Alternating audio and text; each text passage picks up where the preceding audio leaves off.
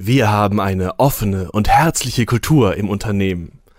Es ist Teil unserer Kultur, Teamarbeit hochzuhalten und gleichzeitig den Einzelnen mit seinen Fähigkeiten zu schätzen. Als Familienunternehmen ist es Teil unserer Kultur, Tradition und Innovation in Einklang zu bringen. Unternehmens- und Organisationskultur. Man kann damit offensichtlich super Werbung machen, aber wie fasst man eigentlich Kultur und was beeinflusst Kultur in einer Organisation? Darüber sprechen wir, und zwar hier als Teil der Informalität in dieser Folge des ganz formalen Wahnsinns, der Podcast darüber, was Organisationen zusammenhält. Und wir besprechen Kultur als den Teil der nicht mit Regeln zu tun hat. Das mache ich, Andres Herrenwille, zusammen mit Stefan Kühl. Hallo, Herr Kühl. Hallo, Herr Herrenwille. Erstmal diese Herangehensweise, Kultur in einer Organisation als das zu betrachten, was nicht zur Formalität, nicht zu dem Teil der Regeln, nicht zum Offiziellen zählt, ist ja erstmal ungewöhnlich, denn wie ich gerade schon mal dargestellt habe, damit man geht damit ja eigentlich sehr offensiv um. Was steckt hinter diesem Verständnis von Kultur in einer Organisation, wenn man da so rangeht? Ich würde es vielleicht ein ganz klein bisschen präziser sogar fassen als Sie, nämlich zu sagen, Organisationskultur hat nichts mit formalen Regeln zu tun, aber sehr viel mit einer anderen Form von Regeln, nämlich das, was sich im Unterleben der Organisation so als Erwartungen ausbildet, wie man sich zu verhalten hat, jenseits der Formalstruktur.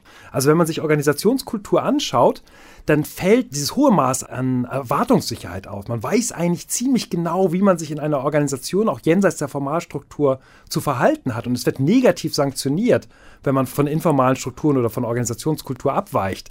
Es wird beobachtet, wenn man plötzlich die versteckten Kleiderordnungen, die organisationskulturell verankerten Verhaltensweisen nicht entsprechend verfolgt. Es wird äh, negativ beobachtet und dann teilweise auch informal sanktioniert. Also Organisationskultur hat ein hohes Maß an, an Beständigkeit und auch an Erwartungssicherheit. Ähm, ist zwar nicht schriftlich niedergelegt, aber alle haben ein sehr genaues Gespür dafür, was eigentlich die Organisationskultur ist äh, in der Unternehmen, Verwaltung oder im Ministerium, in dem man arbeitet. Kann man es übersetzen in, es ist das Gewohnheitsrecht in einer Organisation? Ja, das finde ich ist ein ganz guter Begriff. Also es gibt auch, das wissen wir aus der Rechtswissenschaft, es gibt bestimmte Rechtsnormen, die nirgendwo niedergeschrieben sind, aber trotzdem eine Rechtsgültigkeit haben, weil man sich normalerweise so verhält.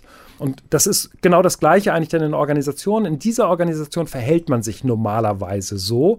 Und es muss gar nicht schriftlich niedergelegt werden, weil alle das wissen und es auch in dieser Art des überlieferten, langsam gewachsenen ähm, ein viel höheres Maß an Beständigkeit hat als zum Beispiel eine Formalstruktur. Wenn man auf diese Art und Weise Kultur in einer Organisation fasst, als dieses Gewohnheitsrecht, was macht diesen Begriff der Kultur interessant im Verhältnis jetzt zu anderen Arten, Organisationskultur zu fassen? Man wird viel genauer und präziser dadurch. Wenn man sich anguckt, wie Organisationskultur normalerweise verwendet wird, dann ist das häufig so was ganz Schwammiges, ist alles. diffus. Es ist eigentlich im Prinzip alles. Man kann alles irgendwie als Kultur oder als Organisationskultur bezeichnen und hat überhaupt gar keine äh, Genauigkeit drin. Dann wird halt ähm, ja, das sind die Werte in der Organisation, das sind irgendwelche Artefakten, wie Gebäude angeordnet sind, das sind Praktiken, das sind Verhaltensnormen. Haben Sie dazu Empirie, dass Leute ihre Art Gebäude anzuordnen als Kultur bezeichnen? Ja, das haben? ist eine ganz prominente Bestimmung von einem US-amerikanischen Organisationswissenschaftler, der Artefakte, also die Anordnung von Gegenständen oder von Räumlichkeiten als automatischen Teil von Organisationskultur versteht. Ist ja auch nicht völlig unplausibel, weil man sagen kann, natürlich drückt die Art und Weise, wie Stühle oder Tische angeordnet werden, auch was über die Organisation aus. Wir als Systemtheoretiker oder als systemtheoretische Organisationswissenschaftler sind da etwas ähm, genauer. Wir sagen, natürlich gibt es sowas, aber wir würden das jetzt nicht als Kultur der Organisation bezeichnen, sondern die Organisationskultur sind für uns Verhaltenserwartungen, die ähm, im Schatten der Formalstruktur sich ausbilden, die also nicht durch die Formalität abgesichert sind, sondern letztlich auch als Reaktion, als ähm, ja, ähm, Ausweichmechanismus, als Ausgleichsmechanismus zur Formalstruktur in der Organisation entsteht. Das also sehr eng geführter Organisationskulturbegriff, ohne zu bestreiten, dass Werte in Organisationen auch existieren oder dass auch Gebäudeanordnungen eine Rolle spielen. Aber wir würden eben diesen Kulturbegriff nicht als so ein Catch-all-Formel verwenden, wo man alles drunter fassen kann. Okay. Wenn man das am Beispiel hält, es ist nicht Teil der Kultur, wie groß die verschiedenen Einzelbüros einer Abteilung sind, aber das ungefragt der Chef, die Chefin direkt das größte Büro mit den größten Fenstern bekommt und es darüber gar keine Diskussion gibt, das ist Kultur? Ja, das würde ich als Kultur bezeichnen. Wir, wir kennen das aus den Forschungen über äh, Großraumbüros. Äh, wenn ich mir das äh, bei uns in der Beratungsfirma angucke, bei Metaplan, das ist so, dass es eigentlich eine Regel gibt, man nimmt sich die Plätze, die entsprechend frei sind. Und gleichzeitig ist aber auch völlig klar, dass dieses Kabuff rechts neben dem Eingang vom geschäftsführenden Gesellschafter verwendet wird.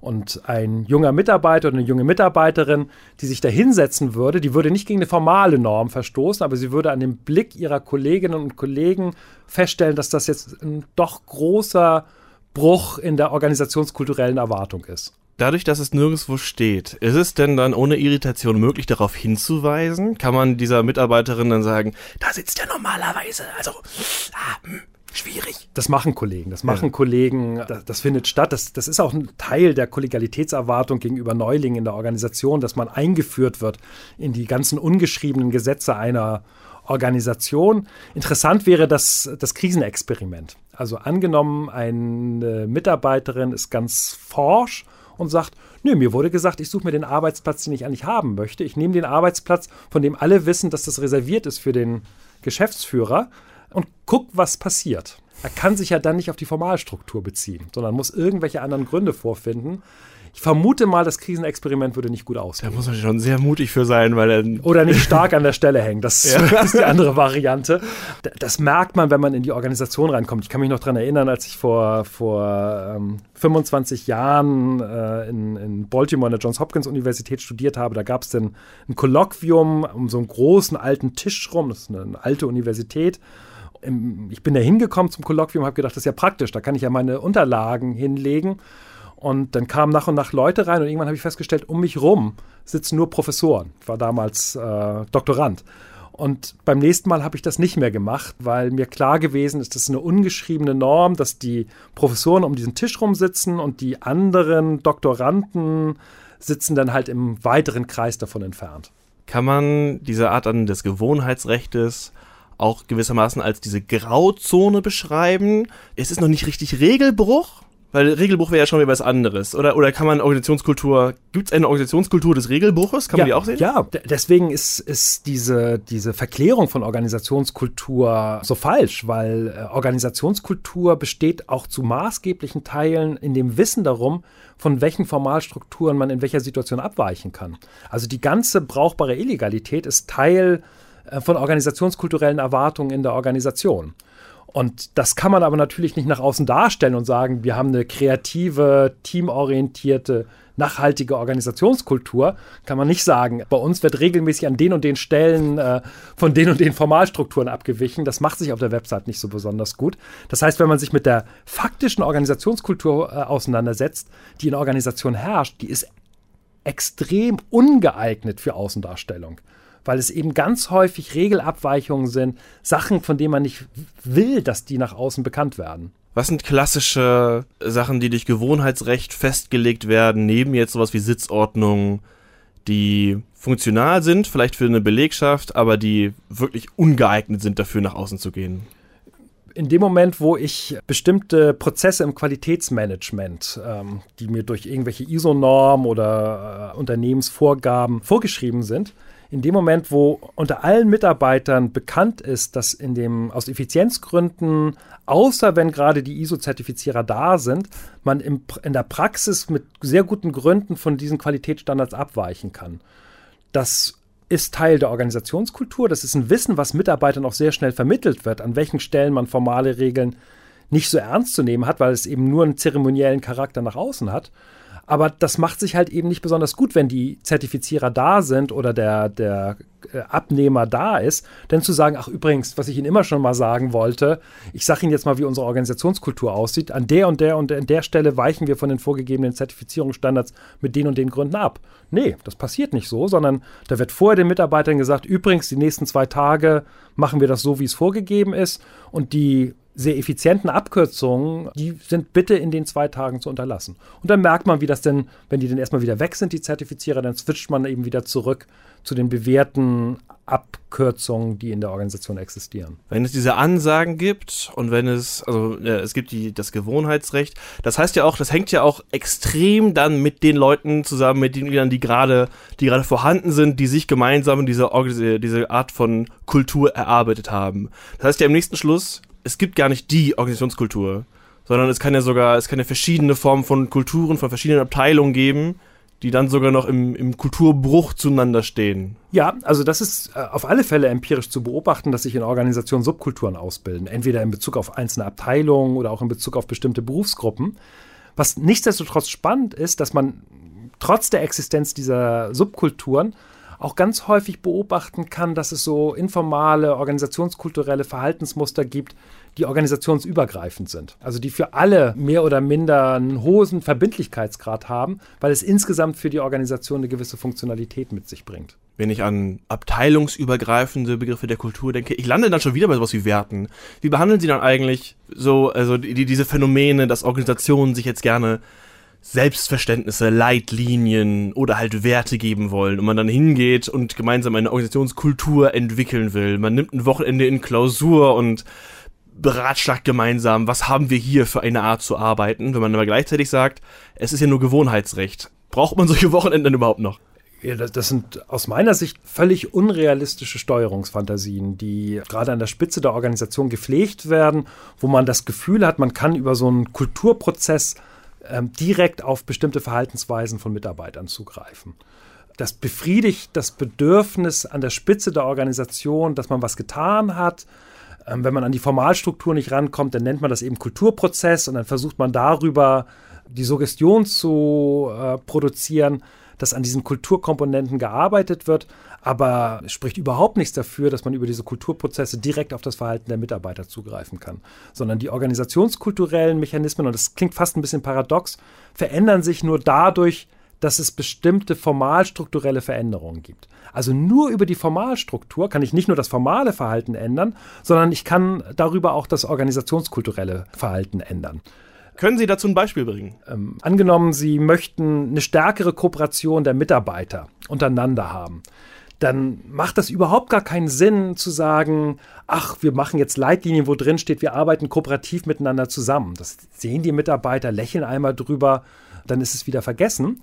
Sie können aber eine Kooperation erhöhen, indem Sie zum Beispiel individuelle Leistungsentlohnung rausnehmen aus der Organisation. Also Sie verändern die Formalstruktur, belohnen nicht mehr individuell und produzieren damit automatisch oder fast zwangsläufig eine stärkere Kooperation der Mitarbeiter miteinander. Sie müssen, wenn Sie die Organisationskultur verändern wollen, immer den Umweg über eine Veränderung der Formalstruktur gehen. Aber Umweg heißt auch, es gibt also man, man kann nicht in die Formalstruktur schreiben, hier herrscht Teamarbeit, wer nicht im Team arbeitet, wird entlassen. Nee, das gibt eben sehr viele Anforderungen, die lassen sich nicht äh, formalisieren. Warum lässt sich das nicht formalisieren? Ja, ja, weil die, die Anforderung nicht formalisierbar ist. Das klingt jetzt fast tautologisch als Antwort, aber man kann das durchspielen. Also angenommen, ich würde jetzt von Ihnen verlangen, dass Sie sich gefälligst authentisch zu verhalten haben. Ja, wie kann ich das vorschreiben? Wie kann ich das vorschreiben? Oder wenn ich verlange, dass Sie herzlichen Umgang mit Ihren Kollegen wählen ich, ich, kann von ihnen verlangen, dass sie das simulieren, dass sie sowas wie Herzlichkeit aufbringen, aber ich kann auf die Gefühle über die Formalstruktur nicht zugreifen. Ja, dann produziert man sowas wie das typische äh, im, das Flugzeug verlassen und, äh, und hinausgehen, wie man dann verabschiedet wird. Das ja. ist auch Herzlichkeit. genau, genau, also die, bei Stewardessen ist ein, ja. also die verinnerlichen das irgendwann auch sehr stark, aber Mag auch sein, dass bei einzelnen Fluggesellschaften das drinsteht, dass authentisch zu lächeln ist. Aber das ist nicht der Grund, weswegen sie authentisch lächeln, sondern das ist eher so, dass das als informale Erwartung von Kollegin zu Kollegen kopiert wird. Also es wird eher so über, man beobachtet das bei anderen, wie gehen die in der Verabschiedung mit den Flugpassagieren um und dann verinnerlicht man das schrittweise. Aber die Anweisung, die formale Anweisung hat da überhaupt gar keine Effekte. Keine? Also man kann doch eigentlich alles anordnen, was beobachtbar ist. Also alles, was überprüfbar ist, kann man ja auch von Leuten verlangen. Ja, da würde ich immer sagen, wie soll das denn gehen? Also zum Beispiel, wie, wie, ordne ich Kreativität oder Spontanität oder Authentizität an? Die Idee war halt schlecht, das war nicht kreativ genug. Ja, genau, das kann man denn sagen, aber das heißt ja nicht, wie die formale Regel dazu aussehen soll. Ich kann, ich kann anordnen, dass eine bestimmte Abteilung mindestens 15 Patente pro Jahr zu produzieren hat. Aber ich kann nicht anordnen, dass sie innovativ oder kreativ zu sein hat, weil das eine zu abstrakte, abstrakte Anforderung ist. Wenn sie das jetzt so machen und sagen, ich will mehr Kreativität haben, die sollen 15 Patente pro Jahr produzieren, ja, 15 Patente kriegen sie für irgendeinen Kleinscheiß, die die Organisation nicht gebrauchen kann. Das heißt, die, die Mitarbeiter reagieren dann auf die formalstrukturelle Anforderung, ohne dass aber das, was man eigentlich möchte, nämlich ein stärkeres Innovationsverhalten der Mitarbeiter, denn dadurch erfüllt wird. Sie kriegen das immer nur über Umwege hin. Was wäre denn ein Umweg für eine kreative Kultur? Ja, es gäbe zum Beispiel eine Möglichkeit, ähm, sowas wie Langeweile zu produzieren. Was? Ja, ähm, bei, ähm, also zu überlegen, also wie, wie könnte man das organisational so machen, dass die Mitarbeiter ausreichend Ressourcen in ihrem Job haben und gleichzeitig diese Ressourcen nicht dafür nutzen, um im Internet zu surfen, sondern diesen Zeitraum dafür nutzen, um was zu entwickeln, was von der Organisation vielleicht noch gar nicht so gesehen wird. Also eine Mischung zwischen Freiraum und gleichzeitig einer, einer Erwartungshaltung, dass äh, man das gut findet, wenn irgendwie eine Sache vorangetrieben wird, die vielleicht noch gar nicht in irgendwelchen Budgetplanungen vorhanden ist vier Leute, eine Kiste Sekt, ein Raum, bisschen Knetgummi, Tür zu. Gucken, was passiert. Ja, das ist schon fast wieder formal übersteuert. Also das sind so diese Design Thinking Workshops, äh, Kreativität oder Innovati Innovation auf Befehl. Vielmehr findet ähm, darüber statt, dass Mitarbeiter ähm, zusammenstehen und jemand hat eine Idee und dann sagt jemand, das müsste man doch jetzt mal ausprobieren und dann gibt es genug äh, Slack und genug Interesse in der Organisation, um das voranzutreiben. Also ich, ich will jetzt nicht diese Plattitüde von von Kaffeeecken oder so bedienen, ähm, die dafür diese Funktion haben, aber es ist nicht völlig falsch. Also die, die, die Schaffung dieser unnötigen Räume, also jetzt unnötig in dem Sinne, dass man sie nicht unbedingt für den Wertschöpfungsprozess braucht, haben nicht selten die Funktion, dass da Innovation oder auch, auch eine Form von Kommunikation stattfindet. Trifft das auf alle Bereiche von Kultur zu, dass Zeit eine große Rolle spielt? Zeit, in der man jetzt nicht richtig eingebunden ist in Arbeitsprozesse? Ja, ja, Zeit und Zeit und Möglichkeiten, die ja. Produktion von Möglichkeiten. Es gibt eine ähm, von, von Niklas Luhmann, äh, dem Organisationssoziologen hier an der Universität Bielefeld, eine, eine Schilderung über das alte Hauptgebäude, wo er gesagt hat, wenn ich Kommunikation zwischen den Mitarbeitern befördern möchte, dann mache ich das nicht dadurch, dass ich die Interdisziplinarität als Wert der Organisation hochhalte, sondern dadurch, dass ich die Zugänge zu Toiletten verknappe, sodass die Mitarbeiter in der Schlange vor der Toilette oder vor dem Kaffeeshop stehen und sich in der Warteschlange dann Interaktionen über Fachgrenzen hinweg entwickeln können. Also man zwingt die Leute, zu warten, in der Hoffnung, dass darüber Kommunikation stattfindet und sich daraus was entwickeln kann. Es ist ein sehr zynischer Ratschlag, um das mal kurz zu werten, weil man, man nutzt da ja, also weil man bringt Leute ja in wirklich nervige Situationen aus einer strategischen Herangehensweise ja. funktioniert. Also, richtig, also umsetzbar ist es ja weniger. Ja, also, also das ist, äh, kann ich gut, kann ich gut nachvollziehen. Das ist ja eine, eine, eine überzogene Argumentation, ja. die deutlich machen will, worauf es drauf ankommt.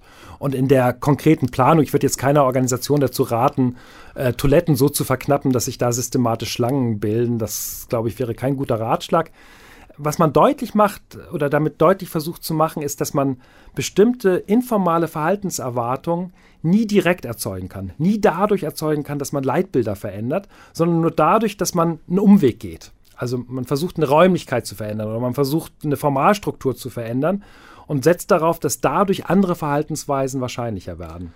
Wie wird man denn schlechte Gewohnheiten los? Wie wird man Probleme los in der Organisation? Angenommen, man hat eine eine Art von giftiger Art zu, zu kommunizieren und man weiß ganz genau, wir haben jetzt hier, wir haben vielleicht eine Lagerbildung von verschiedenen Kolleginnen und Kollegen, die sich einander gar nicht mehr können und die es gibt eine, eine Kultur des Lästerns miteinander. Wie wäre da ein Umweg, den man das, wie man das lösen kann? Man muss sich sehr genau überlegen, was die Formalstruktur gewesen ist, die dazu geführt hat, dass es zu dieser Konfliktsituation gekommen ist. Das heißt, es, also Sie führen es auf jeden Fall auf die Formalstruktur ja. zurück? Ja. Nicht ja. auf die Menschen? Ich meine, ah, nein, natürlich nicht. Äh, nicht auf die Menschen. Menschen spielen auch eine Rolle. Aber das Interessante in Organisationen ist ja, dass wenn ein völlig integrer, netter, lieber Kollege in so eine Situation reinkommt, dann endet der, also wenn Sie jetzt in größeren Strukturen denken, nicht die Umgangsform miteinander, sondern ähm, die Personen passen sich sehr schnell den Gegebenheiten an, die durch die Formalstruktur produziert werden. Ich kann, ich kann mal ein Beispiel nennen. Ähm, bei einem Beratungskunden, wo ich äh, über längeren Zeitraum an den Formalstrukturen gearbeitet habe und immer mal wieder alle fünf, sechs Jahre eine, eine Revision der existierenden Formalstruktur gemacht habe. Und dann haben die ähm, ohne mein Zutun eine grundlegende Umstellung vorgenommen. Und zwar haben sie im Kreditwesen die Projektmanager, die sehr komplexe, sehr komplexe ähm, Kreditvorhaben geplant haben, in unterschiedliche Teams gepackt als diejenigen, die nachher am Ende die Verwaltungstätigkeiten für die Abwicklung der Kredite gemacht haben. Klingt kompliziert, ist, ist es aber gar nicht so sehr. Also die, die ursprüngliche Idee war zu sagen, wir halten die in einem Team zusammen ähm, weil die dann schnell sich untereinander austauschen können und wir bezahlen sie auch ungefähr gleich. Und irgendwann kam dann ein Expertenberater daher, der meinte, ich habe eine ganz tolle Idee, wie wir Geld sparen können. Wir ziehen das Know-how für die Bearbeitung der Kredite in einem Team zusammen und auf der anderen Seite haben wir diejenigen, die komplexere Tätigkeiten machen und diese großen Kreditvorhaben dann entsprechend entwickeln. Und der Effekt ist sofort gewesen, dass Nadelöhr entstanden ist, nämlich äh, die Projektmitarbeiter sind unzufriedener geworden, weil sie halt schlechter bezahlt worden sind, auch in einem Team isoliert worden sind und haben dann den anderen Teams, diese gut bezahlten Projektmanager, das sehr deutlich spüren lassen dass sie gesagt haben, das dauert halt ein bisschen länger oder du hast den und den formalen Fehler gemacht. Das heißt, es entstand sofort ein Konflikt, den man vorher in der Organisation nicht gehabt hat. Und dann wurde ich gerufen, weil man das nach einem halben Jahr gesehen hat. Und ich habe dann gesagt, die Erklärung dafür, weswegen die Stimmung schlechter geworden ist, liegt in der Formalstruktur. Und jetzt könnt ihr natürlich irgendwie sowas wie ein kooperatives Führungsleitbild entwickeln, aber das ändert überhaupt nichts. Das macht die Sache sogar schlimmer noch, weil die Leute sich verarscht fühlen, auf gut Deutsch gesagt. Was ihr machen müsstet, ihr müsstet nochmal über die Formalstruktur diskutieren und eventuell genau diese Maßnahme wieder zurücknehmen, wenn euch diese Harmonie so wichtig ist in eurer Organisation. Naja, und dann hieß es, ja, alles sehr einleuchtend. Sie haben auch in der Erklärung vollkommen recht. Aber das war das Lieblingsprojekt des obersten Vorstandsvorsitzenden. Wir können jetzt nicht wieder eine Reorganisation ein halbes Jahr später machen. Wir können das vielleicht in zwei, drei Jahren machen, wenn der nächste CEO da ist. Also das heißt, da war keine Bereitschaft da, letztlich an die Ursachen wirklich ranzugehen. Und da bringen diese Trostpflaster von irgendwelchen Kooperationsleitbildern überhaupt nichts. Warum macht man die dann trotzdem andauernd? Weil sie halt trotzdem noch als Pflaster irgendwo herhalten müssen, weil man irgendeine Darstellung braucht. Wir haben uns mit dem Problem beschäftigt. Ja, also natürlich würden die Leute das so nicht sagen, aber das ist die Funktion, die es hat. Man signalisiert damit in die Organisation, wir haben das Problem gesehen und gibt dann die Illusion aus, dass es auch irgendetwas ändert, wenn man an der Stelle ähm, dann arbeitet. Ähm, aber es ist eben lediglich die Illusion. Es beruhigt erstmal die Gemüter in der Organisation, weil man signalisieren kann, dass man halt irgendwie was tut. Aber der Grundfehler ist auch an der Stelle, dass organisationskulturelle Themen und formalstrukturelle Themen ähm, ganz selten überhaupt nur zusammengedacht werden. Also man ruft, wenn man eine Reorganisation macht in der Formalstruktur, ruft man irgendwelche McKinsey-Leute oder Boston Consulting-Leute, die bauen dann die Organigramme um oder legen die Prozesse neu um, haben aber kein Verständnis dafür, wie das eigentlich die Organisationskultur prägt und wenn man dann sieht, was für Effekte so eine Reorganisation hat, dann ruft man Personalentwickler oder Cultural Change Experts, die dann die Kultur wieder in Ordnung bringen sollen, die man aber verbietet, wieder an die Formalstruktur ranzugehen. Also diese Trennung zwischen Arbeit an der Formalstruktur und an Kultur hat extrem negative Auswirkungen in die Art und Weise, wie Reorganisationen stattfinden. Sagt Stefan Kühl, Organisationssoziologe der Uni Bielefeld. Vielen Dank. Ich bedanke mich auch. Auch vielen Dank an Sie da draußen fürs Zuhören. Wie üblich gilt, wir freuen uns über Feedback und über Bewertungen. Je unzufriedener Sie mit uns sind, umso mehr möchte ich übrigens um direktes, gerne schriftliches Feedback bitten, denn bei fünf Sternen nehme ich das als weiter so. Das ist aber keine Lösung, wenn Sie nichts damit anfangen können, was wir erzählen, Sie aber vielleicht gerne zuhören wollen. Ich mache jetzt zwar auch nicht zum ersten Mal Audio-Dinge und Stefan Kühl redet nicht zum ersten Mal über Organisationssoziologie, aber in der Kombi ist das für uns beide noch neu. Wir nehmen gerne Feedback an dieser Stelle an. Mein Name ist Andreas Herrenwille, ich danke fürs Zuhören. Tschüss, bis dann.